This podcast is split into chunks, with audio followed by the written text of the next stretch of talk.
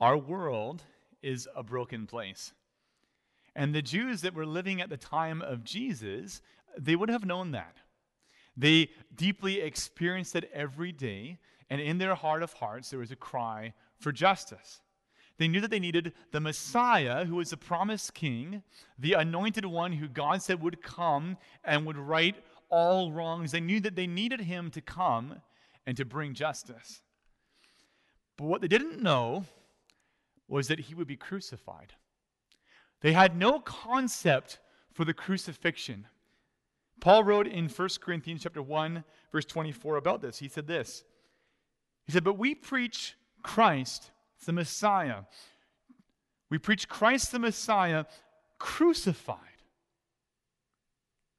A stumbling block to Jews and folly to Gentiles."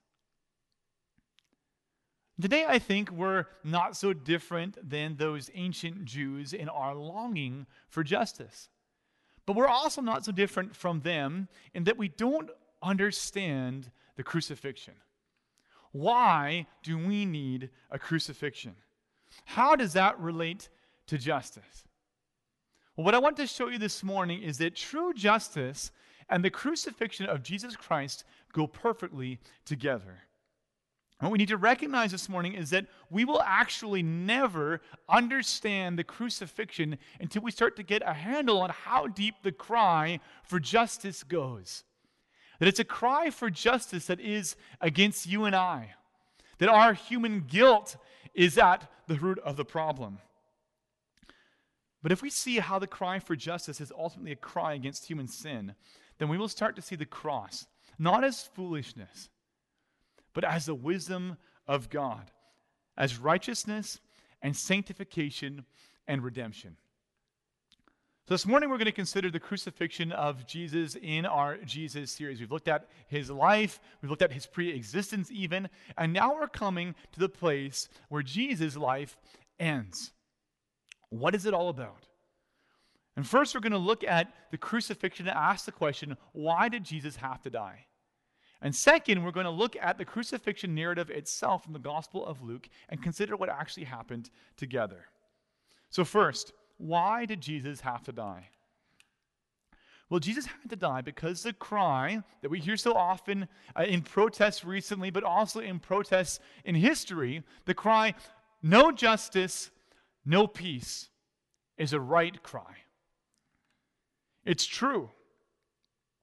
But the reality is that true justice, apart from the death of Jesus Christ, will mean the death of all of us. And certainly we deny this. We struggle with that statement. What are you talking about, Brand? I'm not the one who's done wrong. We react strongly in our day to accusations of guilt of any kind that are made against us.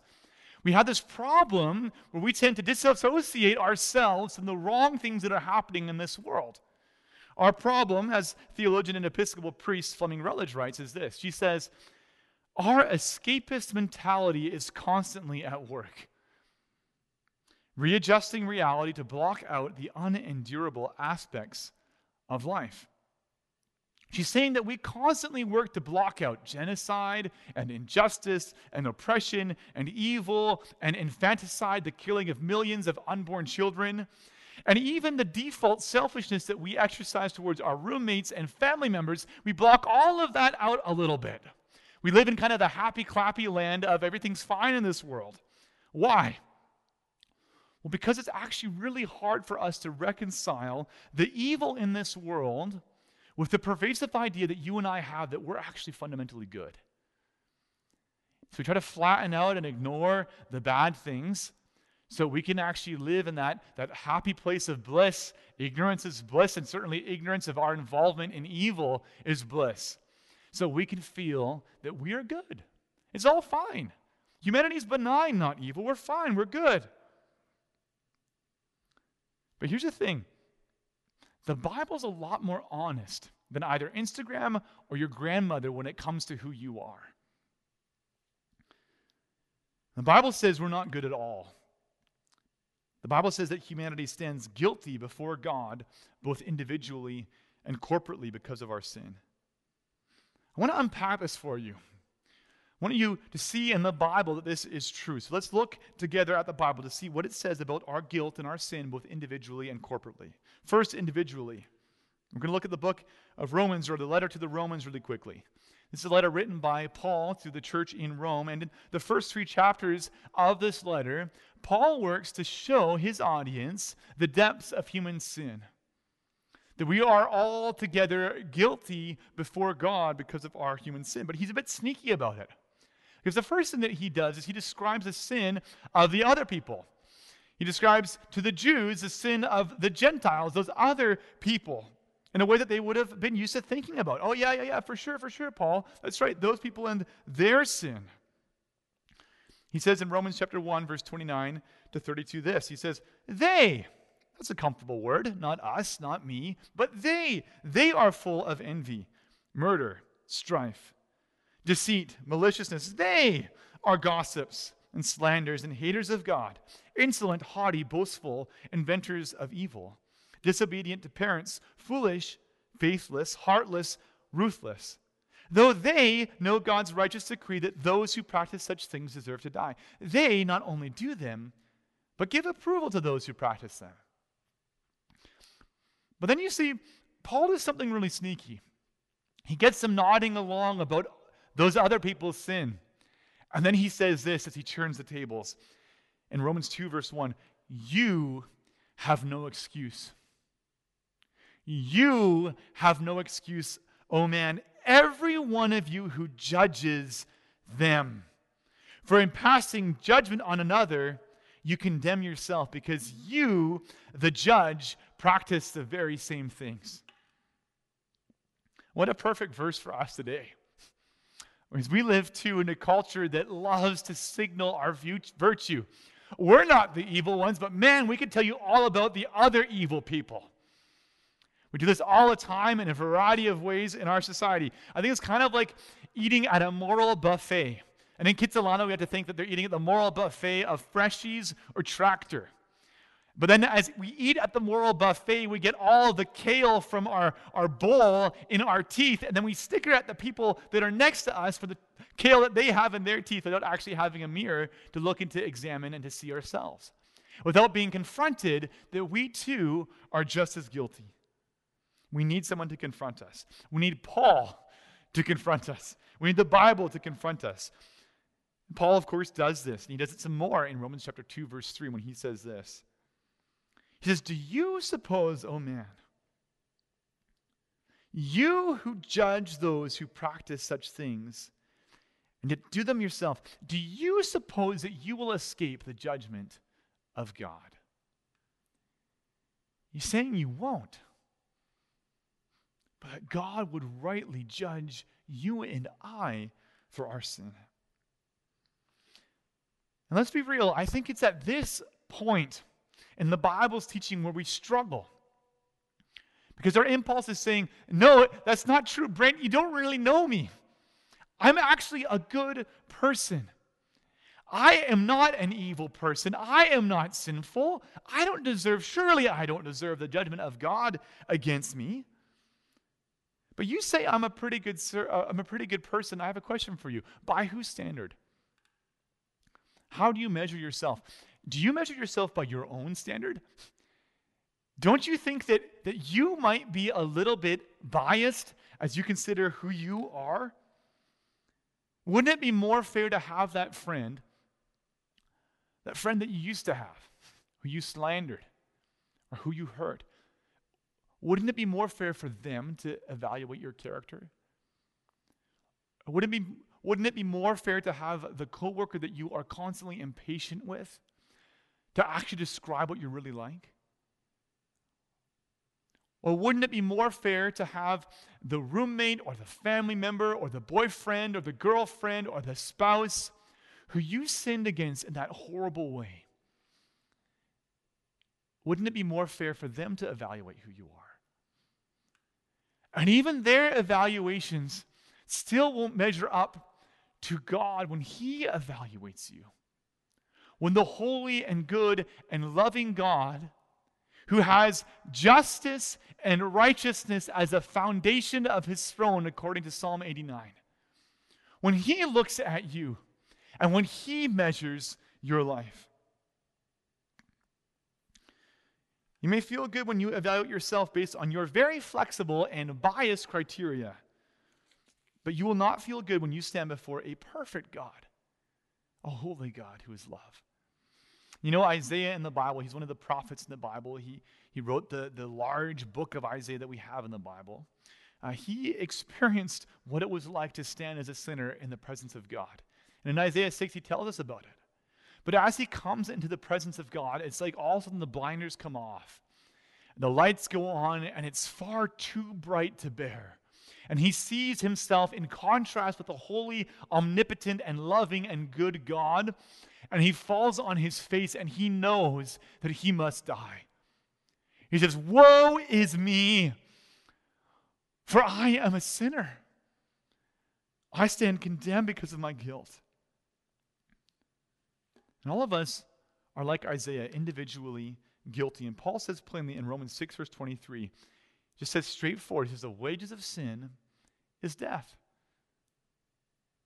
So we're individually guilty and sinful and deserving of death, but there's more because we're also corporately guilty.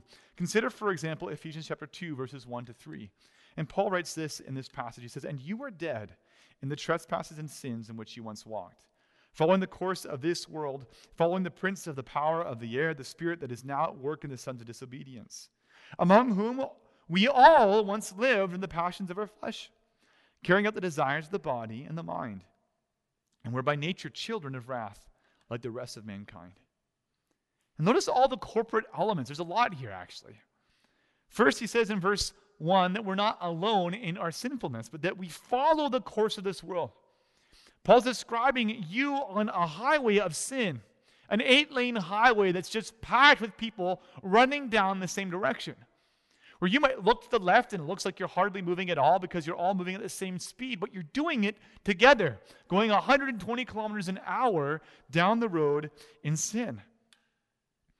But he says more than that. He says in verse 3 that we all once lived in the passions of the flesh. Because we follow our sinful impulses together as human beings. He says that as a human community, we reinforce our sinful behavior together over and over as a community. And he says that we all are children of wrath together as a humanity. He says, like the rest of mankind, we were by nature children of wrath. I mean, this is hard stuff for individualists like us. This is hard stuff for Westerners to get their minds around. Because the Bible speaks of sin not just in individual categories, but also in corporate categories. We struggle with this because of our individuality. But you need to realize that a lot of the world, most of the world around us, does not struggle in the same way. Because they know that the reality is that for human beings, our choices in life don't just depend on us, they also broadly depend on the community that we're part of. The reality is that if you're part of the community of sin, a sinful humanity, then you have been first associated with that community and you are guilty and guilty along with that community of the sins of that community and its wrongs. But second, as a member of that community, you also have a default orientation to the same sins of that community. You've been raised in that community. You've been discipled into life, into the way of being a human being by the people around you, having your character reinforced by them in your actions and in your conversations. And according to the Bible, if you are in the human family as descendants of Adam, you are corporately guilty and deserving of death. Paul says, as in Adam, all die in 1 Corinthians 15, verse 22. You see, human nature in this world are not benign. Christ said, evil is here, and it's within you and I, it's within us. And that means something. It means that no justice, no peace is a cry for justice to be meted out against the culprits. And that's you and I, because we're all guilty, individually and corporately. This again is true for Isaiah. When he stands before God and falls on his face in Isaiah 6, he says two things that are really interesting. He acknowledges his guilt by saying, I am a man of unclean lips, individual guilt. He says, and I come from a people of unclean lips. and he acknowledges his corporate guilt before God. So if this is the case, if this is the case for all of us, then what's to be done in order for justice to happen here on earth? I mean, on the one hand, we could demand justice from one another, couldn't we? But what that would look like is just one sinful person demanding justice against another until the justice is paid for. And then that person or their descendants rising up and demanding justice from us until our sin is paid for because we're all sinful with the result that all of humanity throughout time eventually gangs up on one another and annihilates one another. But even that wouldn't solve our most fundamental problem because our sin isn't only against one another, it's primarily sin and an offense against a holy and a good and a loving God who created this world, who created us. We belong him to him. He desires our flourishing and we've turned away from him. And he must pour out his judgment on you and I. So justice must be done. But here's the question How do we get justice without an apocalypse? How do we get justice without the genocide of humanity? Christ City, this question is a question that is all throughout the Bible. It's really the heart of the tension of the narrative of Scripture. That God loves humanity that he loves the creation that he's made. He delights in it, he calls it good. He loves his creation, he loves us. But on the other hand, God also loves justice. He is just, he always does what is right. On the one hand, he's compassionate and loving, but he will do what is right and perfectly punish sin. So, how can that be, and how can humanity still exist in the midst of it? What can be done? This is a tension of Scripture. Fleming Rutledge again, she comments, she says, From beginning to end, the Holy Scriptures testify that the predicament of fallen humanity is so serious and so grave, so irremediable from within, that nothing short of divine intervention can rectify it. And that's exactly what had to happen, Christ City. The tension of God's love and his justice is finally resolved when God himself, the second person of the Trinity, comes to earth, becoming human to die in place of humanity. So he can be just, the one who always punishes sin by pouring out his wrath and his anger and his justice against human sin on a human being, Jesus Christ, in a way that preserves the life of humanity in Jesus so we can be forgiven and loved.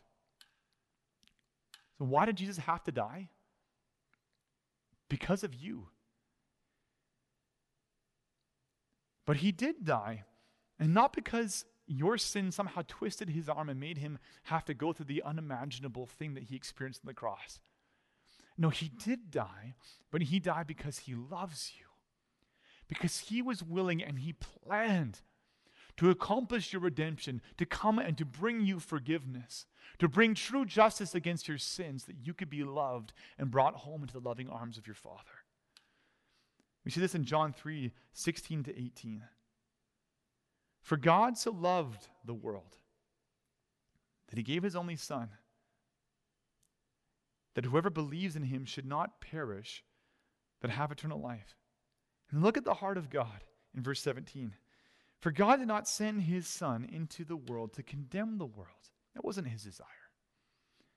He wanted something else. No, he sent Jesus in order that the world might be saved through him.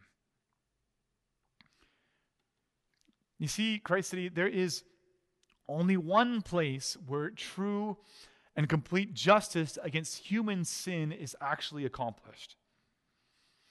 There's only one place where God, the one who has justice and righteousness of the foundation of his throne, can say, It's over, it's enough, it's complete, it is finished.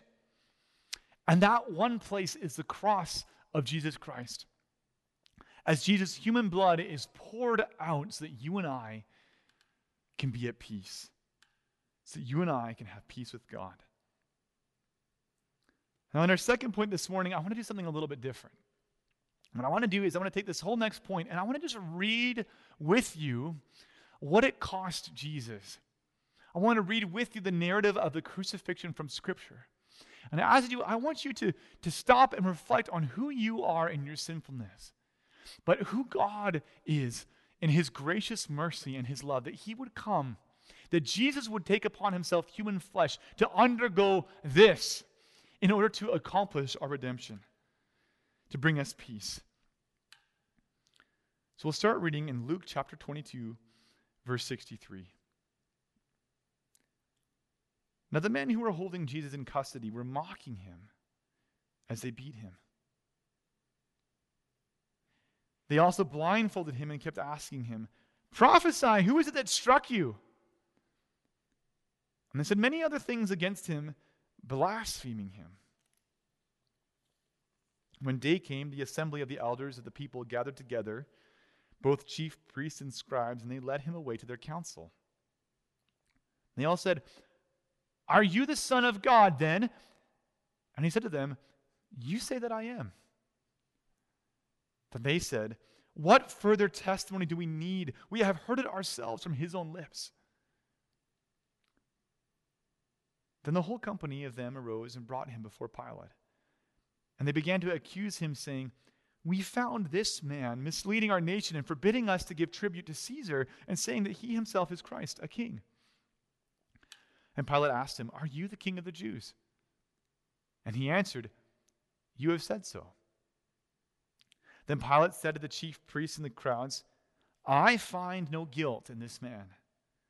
But they were urgent, saying, He stirs up the people, teaching throughout all Judea from Galilee even to this place. When Pilate heard this, he asked whether the man was a Galilean. And when he learned that he belonged to Herod's jurisdiction, he sent him over to Herod, who was himself in Jerusalem at that time. When Herod saw Jesus, he was very glad, for he had a long desire to see him because he had heard about him, and he was hoping to see some sign done by him. So he questioned him at some length, but he made no answer. The chief priests and the scribes stood by, vehemently accusing him. And Herod, with his soldiers, treated him with contempt and mocked him. Then, arraying him in splendid clothing, he sent him back to Pilate. Grace City, we need to remember as we read this story that this is not just Jesus who is human, but Jesus who is fully God. God who's good and just and loving, who's only known joy at the right hand of Father and Spirit, come to earth to experience all of this in our place.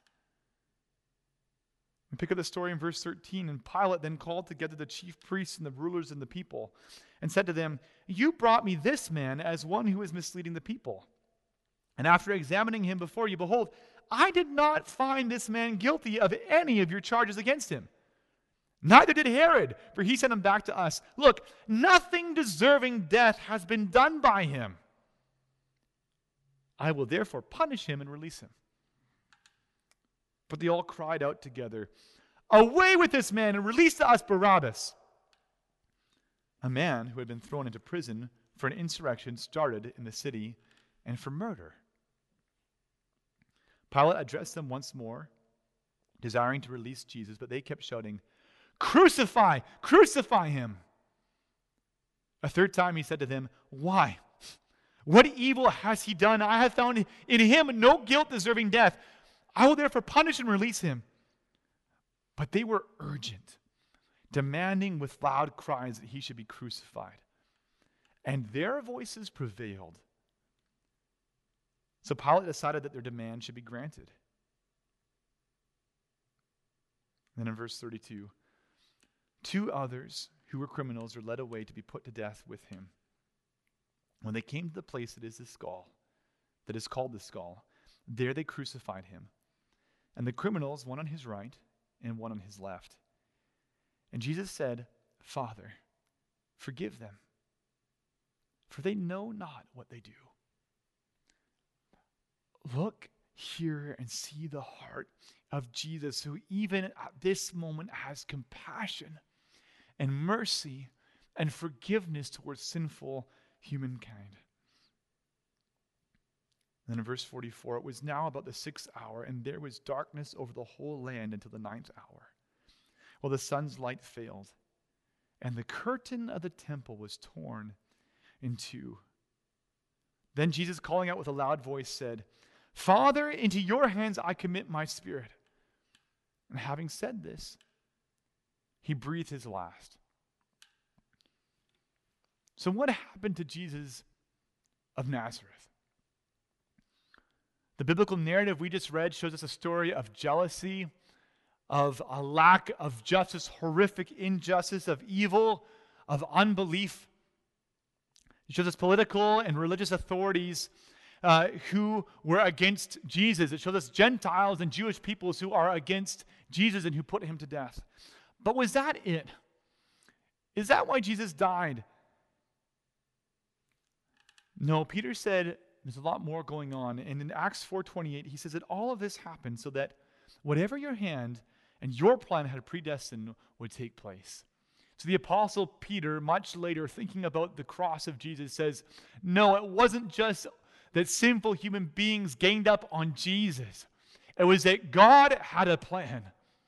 God had a plan to bring peace to sinful humanity. Jesus died for us to have peace with God according to God's plan. That's what the significance of that line about the temple uh, having the curtain of the temple torn in two. Because that temple curtain separated humankind from coming into the Holy of Holies in the temple where God's presence was. Because of our sin, we could not get that close to him. But because of Jesus' death on the cross, the temple curtain is torn so you and I can come and enter into God, reconciled with him, knowing his peace and his love, forgiven, and not uh, being guilty by our sin any longer, as that sin is fully satisfied in Jesus and his death. You see, Christ City, until we can answer along with G.K. Chesterton, who's the English intellectual and author, we will never understand the cross. And see, one time he was asked in a, in a letter, he said, What is wrong with the world? And he responded with this He said, I am yours, G.K. Chesterton. We are what's wrong with this world. And that's why the cross is necessary, so that humanity could experience judgment and survive and be reconciled to God and forgiven as we trust in Jesus. All the weight of our sin, all the evil of our race, all the injustice and the wickedness and the pervasive ignoring of other people, not loving other people, not serving other people, all the sins that we uh, commit, but all the sins that we have committed because we haven't done something good that we ought to have done, all of that poured out on Jesus so that true justice could be done toward Him, destroying His humanity on the cross so that we could be preserved, so we could have peace with God. See, the result of all of this is this incredible peace and forgiveness and reconciliation with God that the Bible talks about. Because of the cross, God brings us sinful human prodigals into his family, forgiven and accepted and loved. I want you to hear that as we look at three verses as we close. This is true for you because of the cross, if you're trusting in Jesus. Romans 8, verse 1.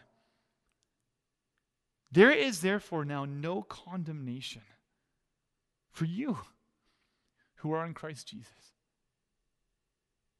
Or Colossians 1, verse 20. Through Jesus, God reconciled to himself all things, whether on earth or in heaven, making peace by the blood of his cross. He is reconciling now and he will reconcile ultimately in the future.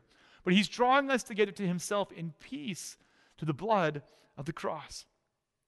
Or 1 John chapter 3 verse 1. Hear this good news because of the cross. See what kind of love the Father has given to us that we should be called children of God. And so we are. So, Christ, do you know today who you are? Do you hear the cry of justice against you? You see, it isn't Instagram where you're going to learn who you are accurately.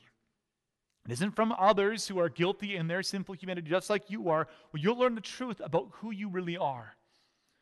Only God's word will speak the truth to you, and only God's word will lead you to the cross of Christ. You will learn of the love and the compassion of the good and merciful God towards you, a sinner.